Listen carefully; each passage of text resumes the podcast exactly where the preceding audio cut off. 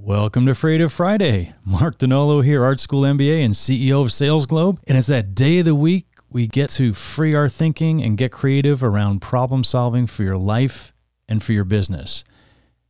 And you know, I love walking. My grandfather George, he was he was a Swedish carpenter. He was a big physical guy and he loved to walk. He was so big, he was like six foot something. They said he picked up 500 pounds off the ground at a county fair with one hand. That's how powerful he was. But he loved to walk. But he was also a, a reader and he was a thinker. He read a, read a lot of classic literature and, and poetry. And, and he gave me my love for walking because we'd go out and we'd walk and we would talk about everything. And we used to walk for hours through the countryside in Brooklyn, Connecticut. Not Brooklyn, New York, Brooklyn, Connecticut. That's on the northeast corner of, of the state and it's way out in the country. They had an eight acre property with uh, a 300 year old house that was supposedly built by the brother of Israel Putnam, who chased the last wolves out of Connecticut. All sorts of folklore about the place. But there was a dairy farm down the back and a chicken farm across the road and woods and more farms beyond that. And we had no GPS. We had no map. We just go out and we would just walk for hours. We didn't have cell phones, of course. So my grandmother couldn't call and ask us when we were going to come back. We we just show up when we showed up. But I didn't realize it at the time, but all that walking was helping me to become a better thinker. And a few years ago I realized how important and integral walking is to life and to work and to thinking. It's not how we just get somewhere physically, walking is also how we get somewhere in our heads. And, and I talked in a prior episode about the creative principle of walking away from the problem and I asked you the question, where were you when you had your last great idea? And and that implied that you actually had a great idea and you were somewhere, but you probably weren't in the conference room. You may not have been at your desk or in your office. You were likely doing something else. Maybe you were in the shower or gardening or walking. And bam, that idea came to you. So I recommended walking away from the problem because it lets our minds process and think about the problem in the background, and it helps us to subconsciously create ideas and solutions. So, walking in itself is a great problem solving method. In fact, there was a Stanford University study that showed that creative output was increased by about 60% for people who walked and solved problems versus sat at their desk and solved the same creative problems. Why is that? Well, I'm going to give you five reasons.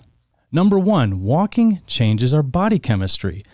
And our minds and our bodies, they work together. So it increases your breathing, increases your heart rate, it brings more oxygenated blood to your cells, including your muscles and your organs and your brain. And if you do it on a regular basis, walking creates new neural pathways, new neural connections in your brain, which enhances the transmission of messages and ideas between the neurons. And it even slows down the aging of your brain. So it changes your physiology. It can put you like in a, in a meditative state by breathing and connecting with your body and connecting with your mind and thinking creatively. So change in body chemistry. Number two, it, it changes your mind space. So your environment is different from the office that you see all day long. So you're getting visual stimulation. You're in a completely new place. You're taking in new information and new thoughts, and and you're absorbing more detail about your surroundings than you'll ever see by driving through the same place. So your mind is in a different space, and because it doesn't take a lot of conscious effort to walk, it allows your mind to wander and to think and create ideas. Number three, where you walk can change your experience and change how you're thinking. So if you're walking in, an urban environment in the city, that can take a lot of attention because you don't want to get hit by a car at a crosswalk, but it also can stimulate the activity in your mind. So that urban environment it can distract you and demand attention, but it also can enhance your creative thinking through stimulation. But if you're walking in a green space, if you're walking in the woods or a park, that can settle your mind down. It allows your mind to drift and it enhances your thinking. So think about what kind of mind and idea generation experience you'd like to have and where you might want to walk. Number four, walking eliminates distractions. Okay, so you might think, well, I'm out walking, I'm going to be distracted because all this stuff is going on. But it's actually the opposite. One of our biggest drains on productivity and creativity is distraction. it can happen anywhere you have cell phones or text or email. And a lot of that distraction is self inflicted because we spend an average of two and a half hours a day on email and we look at our phones like 150 times a day. So we eliminate the possibility of that happening. And in the office, you have the distraction from office roamers, pop up meetings, competing priorities, everything that's happening by being around the office. So the irony is you can erase those distractions because you're in an environment where they don't exist unless you make a real effort to walk with your text or your, your email, which you don't want to do. So, as with meditation, walking can reduce the distractions, it increases your ability to focus.